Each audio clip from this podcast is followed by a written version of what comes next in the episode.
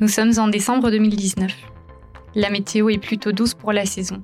Chacun se presse pour les derniers préparatifs. Les décorations prennent forme dans les rues commerçantes, aux côtés des marchés de Noël. Tout semble bien tranquille. On s'apprête à passer les fêtes, bien entourés par nos familles et nos amis. On s'embrasse, on se souhaite mutuellement une bonne santé. Après tout, bonne année, bonne santé. N'est-ce pas ce qu'on se dit un peu par habitude à chaque réveillon?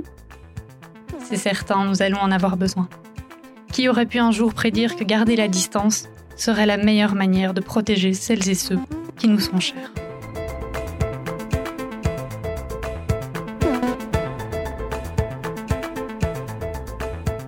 Du côté des services d'urgence, réveillon rime avec augmentation des interventions.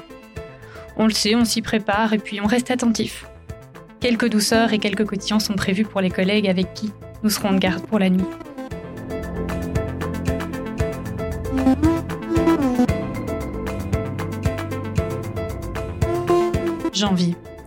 Sur l'an 2020, rempli de ces nouvelles possibilités. La presse détaille les trucs et astuces pour maintenir nos bonnes résolutions au lendemain d'une copieuse soirée, aux côtés de quelques articles qui titrent la découverte d'un curieux virus en Chine. On prend la température. Quel risque que ce virus arrive jusqu'à nous? Et en quelques semaines, ce variant de grippe que l'on croyait ordinaire change petit à petit de visage. Comme un calme avant la tempête, on sent quelque part en nous que l'objectif d'éloigner le virus le plus longtemps possible du pays ne suffira pas.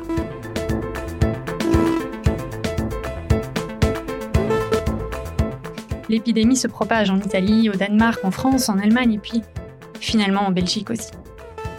Tout s'enchaînera très vite, dès le mois de mars. Alors que les voyages sont déconseillés et qu'on renforce les mesures d'hygiène, de plus en plus de patients en état grippal poussent les portes des urgences. Le ton pour les mois à venir est donné le Covid s'installe pour un long marathon, car on ne le sait pas encore, mais il n'aura pas l'intention de plier bagages de sitôt.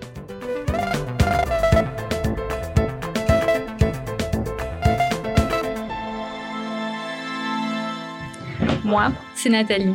Je suis responsable communication pour le gouverneur du Brabant Wallon. Et ma voix va vous accompagner au long de six Covidences, à la rencontre d'acteurs de terrain engagés dans la lutte contre le coronavirus. À mes côtés, je vous présente Elina Darian, experte en gestion de crise au SPF Santé publique, qui va revenir avec nous sur les débuts de ces deux années de pandémie pour le secteur médical, et le docteur Pelgrim, qui est chef des urgences de la clinique Saint-Pierre à Otigny. Ça va Elena, j'ai bien rien oublié, c'est bien ta fonction? Oui, c'est bien ma fonction. Super. Donc on se disait un petit peu, euh, voilà, toute la, toute la euh, réorganisation qu'il y a dû avoir à cause de ce virus dans, dans, les débuts de la pandémie, tant au niveau de, des médecins généralistes que des hôpitaux. Est-ce que tu peux euh, nous en parler un peu plus? Alors oui, euh, au départ de, de, la gestion du Covid, il s'est avéré qu'avec ce virus, on, il est arrivé une affluence de personnes, une affluence de patients avec des symptômes divers, que ce soit des symptômes grippaux ou non. et cette pathologie a évolué et donc certaines personnes tombaient très malades. Et donc, autant la médecine générale que les services d'urgence. Euh, Jean-Pierre, euh, vous avez euh, été quand même inondé par un certain nombre de personnes dans les services d'urgence. Oui, bien sûr. Dans le premier temps, comme on l'a déjà dit, ça semble être une épidémie qui débutait de loin. On avait déjà connu ça avec le H1N1 qui avait à peine débarqué chez nous, à peine arrivé, il était déjà reparti. Donc, on était assez confiants. Les premières personnes, donc qui se sont présentés, c'était des gens qui avaient des symptômes euh, très léger et qui venait surtout chercher la confirmation ou non qu'ils étaient atteints par le coronavirus et surtout un traitement parce que tout le monde était persuadé qu'il y avait des traitements et qu'il suffisait de prendre un antibiotique et qu'on allait être guéri. Donc on a été quand même dans un premier temps, on a vu une influence augmentée, euh, mais ce que les gens ignoraient, c'est que nous n'avions à notre disposition que très peu de tests et que euh, il nous était demandé de n'utiliser ces tests que pour confirmer les cas graves qui étaient hospitalisés, pour pouvoir surtout les isoler, éviter des contaminations d'autres personnes déjà hospitalisées. Et euh, bien sûr, on n'avait pas de traitement euh, à ce moment-là. Et euh, les mesures qui, allaient devoir être prises étaient surtout des mesures d'isolement. Les gens cherchaient des tests, nous n'avions pas leur en fournir, ce qui créait bien sûr une tension.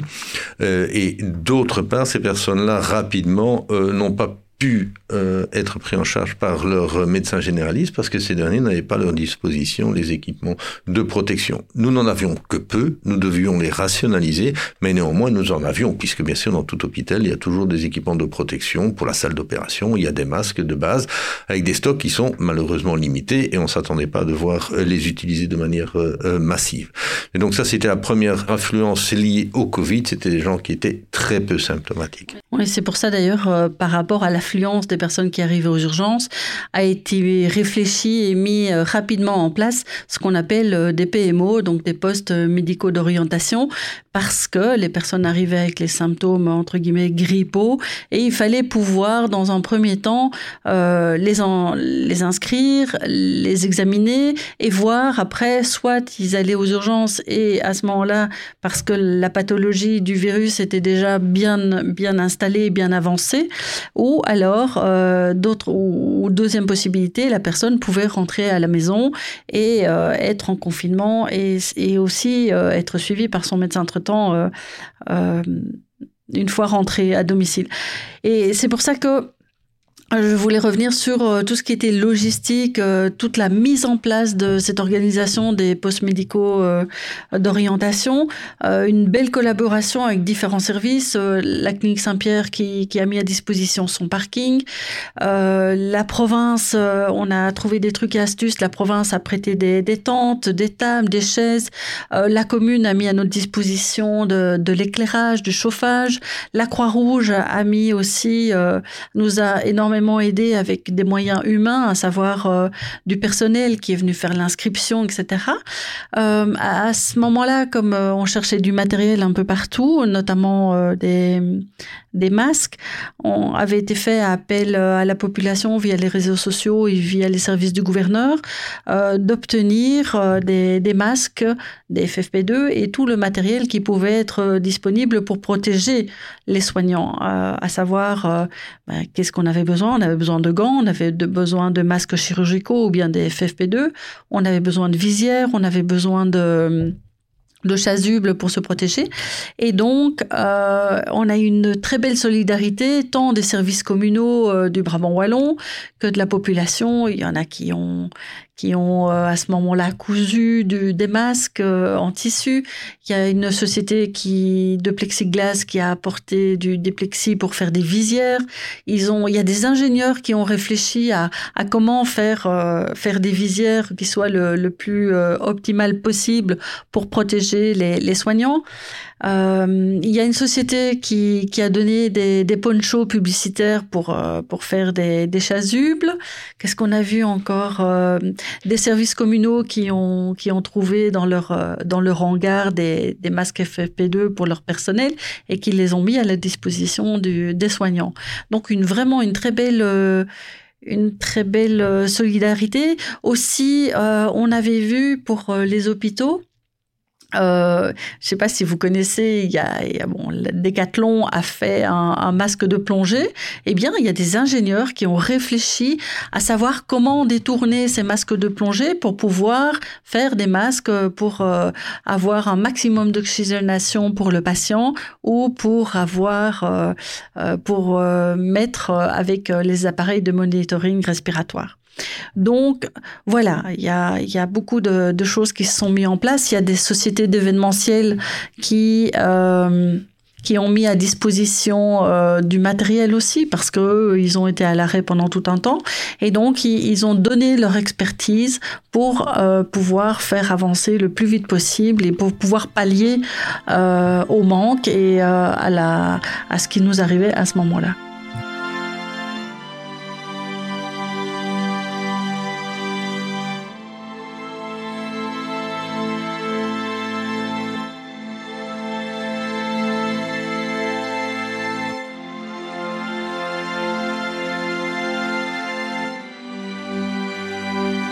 Ça, c'était la, logistique. On va peut-être revenir un peu au niveau de la réorganisation euh, du service des urgences. Donc dans un premier temps, on a un virus qui semble être un virus euh, qui donne une grippe. Et puis rapidement, il s'avère que ce virus-là a un tropisme particulier pour le poumon et pour la fonction respiratoire. Et donc, euh, si la grippe, chaque année, tue des personnes, il ne faut pas l'oublier, ce sont souvent des personnes très malades, très âgés. On sait, ce nouveau virus-là, lui, il attaque les poumons, mais les poumons parfois de personnes jeunes et de manière assez aléatoire. On ne comprend pas pourquoi des personnes qui sont en pleine santé, en bonne santé, qui ont 40, qui ont 50 ans, se retrouvent à un certain moment en détresse respiratoire majeure ont besoin de grosses doses d'oxygène et doivent, le cas échéant, même être intubés être mis sous respirateur. Et que cette inflammation au niveau du poumon va durer des semaines et des mois. Et donc, ils vont se retrouver aux soins intensifs de manière prolongée. Et donc là, bien sûr, on se rend compte qu'on a affaire à un ennemi qu'on ne connaît pas du tout. Euh, auquel il faut bien sûr faire face. Et là, bien sûr, euh, la défense va devoir s'organiser au, sein des services. Dans un premier temps, on peut penser qu'il suffit de séparer dans un service une partie consacrée au coronavirus, donc aux gens atteints du virus euh, euh Covid-19, et qu'on peut maintenir une partie du service euh, entre guillemets propre, c'est-à-dire pour faire tous les autres personnes qui se présentent aux urgences. Rapidement, il s'est avéré que le virus peut revêtir des formes extrêmement frustres. Des gens qui sont très peu symptomatiques, qui ont le nez qui coule, qui ont un peu mal de gorge et qui sont pourtant très contaminants.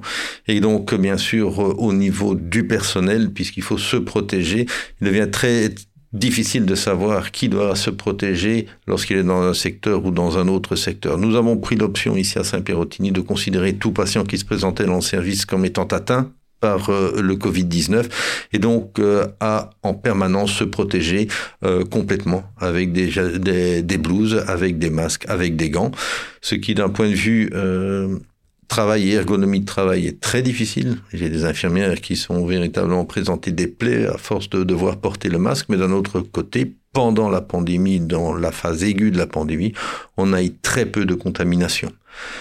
Deuxièmement aussi, j'ai cru personnellement qu'on allait avoir au niveau du personnel un vent de panique aussi qui allait circuler parce qu'on demandait quand même aux gens euh, même hein, qui avaient euh, aussi, j'ai dans mon personnel des personnes qui ont euh, plus de 40 ans aussi, qu'on leur demandait d'aller au devant d'un ennemi potentiellement mortel allait se désister. Ben non, j'ai eu aucune défection. Les équipes sont montées au front sans aucun problème se sont protégés, mais euh, n'ont jamais à aucun moment euh, eu la moindre réticence, même quand euh, on annonçait qu'il devait aller chercher un patient en SAMU, donc avec le véhicule d'intervention à l'extérieur, un patient qui était en détresse respiratoire, dont euh, la contagiosité euh, s'avérait être très élevée, qu'ils allaient devoir procéder à, des manipulations hautement dangereuses.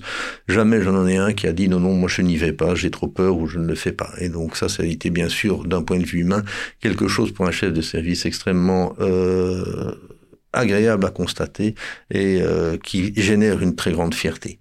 On a fait ça aussi au niveau de, des services ambulances parce que donc l'aide médicale urgente, c'est c'est aussi le SMUR, les, les services d'urgence, donc le SMUR, le, euh, le véhicule d'intervention rapide, mais les services d'urgence. Mais on ne doit pas oublier tout ce qui est service d'ambulance avec les secouristes ambulanciers. Quand vous appelez le 112, vous avez une ambulance qui vient près de vous ou un SMUR qui vient avec un médecin, un infirmier qui vient auprès de vous. Et euh, eux-mêmes ont dû se préserver, ont dû faire très attention parce qu'ils étaient tous les jours en contact. Euh, on a eu une augmentation des demandes d'ambulance, des augmentations très importantes des missions ambulances. Il a dû, on a dû même euh, créer des ambulances qui étaient spécifiquement pour euh, les interventions Covid, mais à côté de ça, les autres ambulances continuaient à tourner pour les pathologies parce qu'on doit euh, pouvoir soigner tout le monde, pas uniquement les, patients euh, qui avaient cette pathologie du Covid. Et par conséquent, il est même, euh, il y a une petite anecdote, il y a même un service euh, d'ambulance qui avait décidé de s'auto-confiner afin que ses propres secouristes ambulanciers ne tombent pas malades. Parce que sinon, on avait euh, des, départs ambulance qui ne pouvaient plus se faire. Donc ça, c'était c'était aussi un point d'attention assez important. Aussi en interne, un certain moment, bien sûr, le gouvernement décide que toutes les activités sociales doivent s'arrêter. Ça a été quelque part salvateur pour nous parce qu'on a vu une partie de notre activité chuter et c'est ce qui nous a permis de nous reconsacrer bien sûr euh, euh, à la pandémie et aux patients atteints du Covid qui nécessitaient quand même au niveau des soins un investissement en temps plus important. C'est chaque fois qu'on entrait dans une chambre, il fallait se déshabiller de pied en cap euh, et se rhabiller. Donc bien sûr, c'est une perte de temps non négligeable.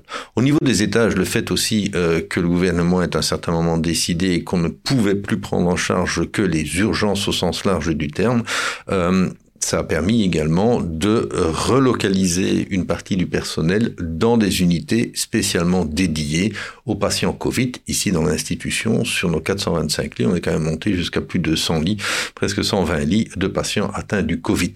Ce sont des personnes qui nécessitent donc de l'oxygène à haute dose et des soins permanents, bien sûr. Euh, mais le fait d'interrompre une partie de l'activité a permis de euh, réorienter euh, le personnel soignant vers ces unités euh, lourdes en termes de soins. Problématique au niveau des soins intensifs, comme je vous ai dit, c'est un virus qui s'est avéré extrêmement agressif au niveau du poumon, avec des personnes qui ont nécessité une ventilation par un appareil, donc par des appareils respiratoires, et ce pour des longues durées. Donc quand vous aviez un patient qui descendait aux soins intensifs, quand malheureusement il fallait prendre la décision de l'intuber, donc de lui mettre un, tube dans la trachée et de le ventiler par une machine, euh, ce, cette personne allait rester aux soins intensifs pendant un, deux, trois mois et parfois plus même.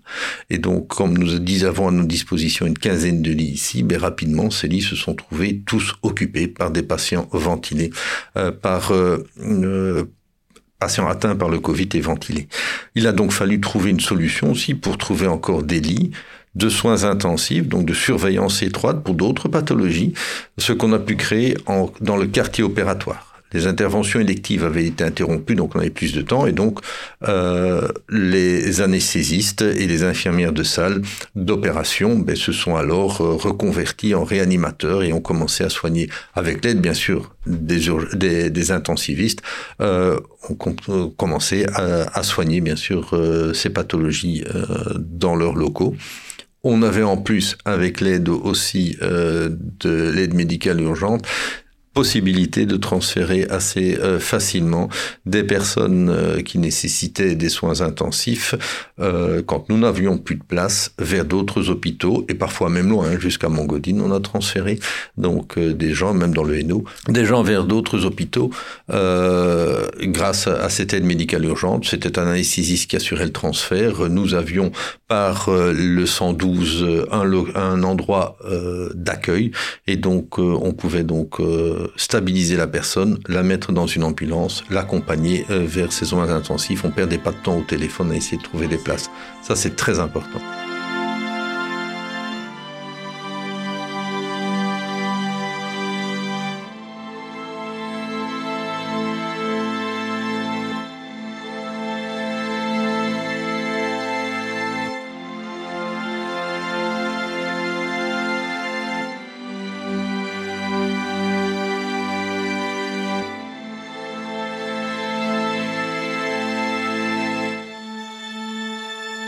Peut-être pour ça euh, euh, les familles parfois ne comprenaient pas pourquoi les, patients se retrouvaient très loin. Tu, parlais de Montgodine, mais il y a des patients qui ont été en Flandre, à la mer, dans le Hainaut, vers Liège. Donc euh, il y a une plateforme fédérale qui avait été mise en place qui faisait le tour des, lits disponibles. Et, et, quand on avait besoin d'un transfert, donc un hôpital appelait, demandait un transfert d'un patient parce qu'il ne pouvait pas le garder, il n'avait plus de place à ce moment là eh bien, avec la plateforme fédérale, on parvenait à trouver une place dans une autre province ou dans un autre hôpital, et euh, pour faciliter les soins et, l'accès euh, à ces soins pour, euh, pour les patients qui en avaient besoin. C'était vraiment très important. Donc je dirais qu'un de vue médical, c'est sûr que en interne, la solidarité était euh, très aisée, donc on parvenait facilement à trouver des personnes ou des médecins qui pour aider. Maintenant, ce qui était un peu parfois difficile à faire comprendre au niveau fédéral, c'est que on ne transforme pas un médecin d'une discipline en urgentiste, en réanimateur, en anesthésiste. Donc les bonnes volontés y étaient, mais n'étaient pas toujours, on ne savait pas toujours, bien sûr, euh, réorienter toutes ces différentes spécialités pour venir euh, renforcer soit les équipes des urgences, soit les, soins intensifs. Au niveau euh, du nursing, ce qui a un certain moment été difficile, euh, pénible, c'est le contact face à la détresse humaine. Les gens qui étaient affectés, bien sûr, euh, dans les étages étaient isolés puisque, bien sûr, on avait dû, pour éviter la, ou pour enrayer la pandémie, couper tout contact du patient infecté par le coronavirus d'avec sa famille. Donc euh, le seul contact qu'avaient euh, ces gens, c'était les infirmières. Et euh, les infirmières, bien sûr, après quelques semaines, comprenaient très bien l'évolutivité de la maladie, savaient très bien que des personnes évoluaient ou étaient en train d'évoluer mal. Certaines personnes allaient devoir descendre aux soins intensifs, d'autres personnes euh, qu'on avait, selon des critères bien stricts scientifiques, dit ben non, ça ne sert à rien d'aller jusqu'aux soins intensifs parce que euh, l'issue sera de toute manière fatale, donc on va essayer de ne pas leur imposer les soins intensifs. Mais malheureusement, ces personnes-là aussi évoluaient de manière défavorable et donc malheureusement, sont décédés à l'hôpital sans plus avoir aucun contact avec leurs proches, sans pouvoir dire au revoir, et ce, après plusieurs semaines de séjour. On avait essayé de mettre sur pied, on a essayé, on a mis sur pied, euh, je dirais, des contacts par euh, euh, des, des tablettes, hein, pour qu'il puisse quand même y avoir encore via le téléphone des contacts avec l'extérieur, et c'était aussi poignant, mais ce contact est aussi initié par l'infirmière qui prenait, qui téléphonait, qui mettait la tablette en contact avec la personne âgée, etc. Et donc qui assistait à, ces, échanges parfois extrêmement déchirants, ce qui euh, provoquait bien sûr au niveau du soignant euh, quelques stress post-traumatiques importants chez certaines personnes. Certaines infirmières n'ont pas euh, su euh, supporter ça de manière longtemps, ils ont, quitté la profession. Aux soins intensifs, c'était la même chose. Quand vous avez une infirmière qui maintenant savait, après euh, des dizaines de cas d'intubation, savait que l'issue suite à l'intubation qu'on allait proposer aux patients avait des grandes chances d'être fatale. Là aussi, l'anticipation de cette détresse-là euh, a été très difficile à supporter pour euh, les équipes des soins intensifs. Euh, et donc ça, ça reste, ça, ça laisse encore des, marques maintenant. Des, marques à, ce jour là, cette difficulté et cette détresse humaine, en effet je pense que dans le milieu professionnel, les, des soignants, que ce soit médecins, infirmiers, aides-soignants, les personnes qui, qui travaillaient au niveau de la logistique, de la technique, etc., les, les techniciennes de surface aussi, qui, euh, qui ont fait un travail conséquent euh, et très lourd. Et donc, euh, c'est vrai que cette cette pandémie ici, ça fait deux ans, on n'en est pas encore sorti, on va devoir vivre avec. Et mais euh, euh, je voulais souligner le, le professionnalisme et, le. Ils, ils, ont toujours le, le, milieu médical a toujours répondu oui avec les heures supplémentaires, les week-ends supplémentaires, les, les collègues qui tombent malades, les autres qui suppléent. Donc euh, vraiment, euh, c'était une très très belle solidarité qui continue encore maintenant. Mais euh, ils, sont, ils sont épuisés quand même. Hein. Quand on dit le milieu médical, ça, ça inclut également même les techniciennes de surface, hein, parce, que ces filles-là, euh, parce que ces filles-là aussi euh, devaient rentrer dans les cabines, les nettoyer après nous, et ça mhm. jour et nuit. Donc les équipes tournaient. On a même fait appel même à des équipes extérieures, extérieures qui sont venues et ont fait un travail extraordinaire. On avait des systèmes de désinfection qu'on appelle nous euh, vulgairement la coccinelle, c'est-à-dire une brumisation d'un produit désinfectant dans toutes les cabines ils étaient au taquet avec nous dès qu'un patient Covid sortait euh, d'un local. Ce local était directement nettoyé, la coccinelle était mise et on repartait ailleurs. Ces personnes-là, un, n'ont pas le bagage euh, médical non plus derrière, sont rentrées dans ces cabines en nous faisant confiance, euh, mettaient les masques, etc., euh, mais sont, sont allés également Alors que tout au départ, on ne savait pas encore très bien quel était et jusqu'où et quels étaient tous les modes de transmission du virus. On a dit oui, bien sûr, c'est aéroporté, c'est des micro-gouttelettes, mais peut-être les surfaces de contact, et jusqu'où, on ne sait pas.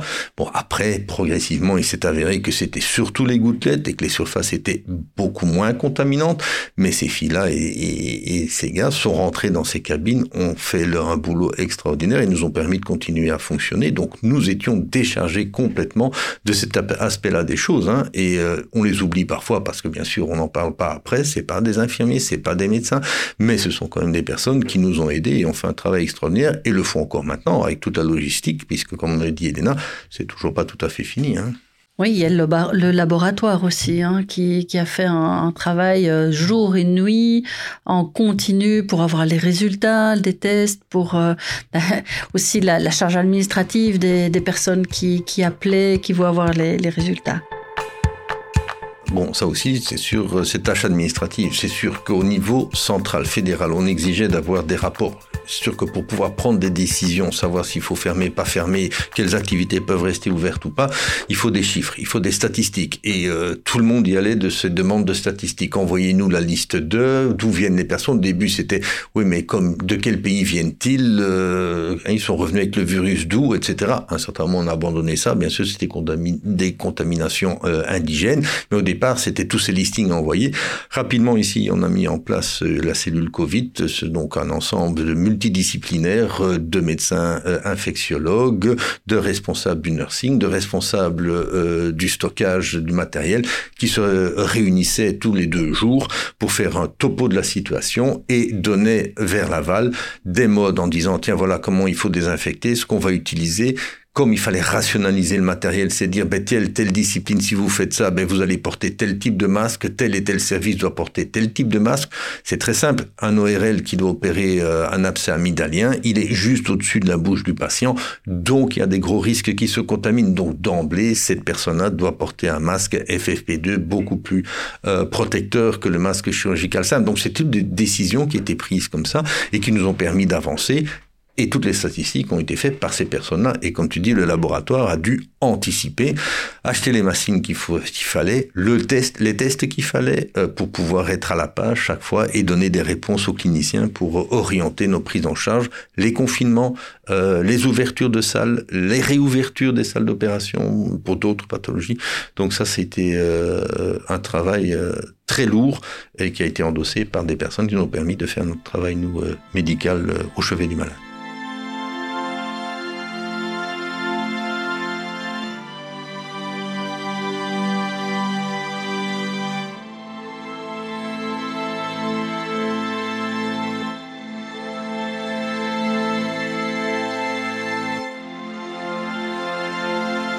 Merci Jean-Pierre. Donc ici, euh, voilà, on va, on va terminer notre, notre discussion et je t'en remercie.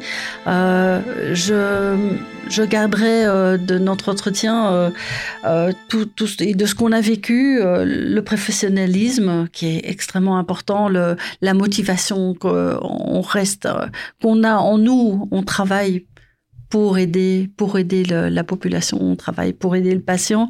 On est au service de, de, la population.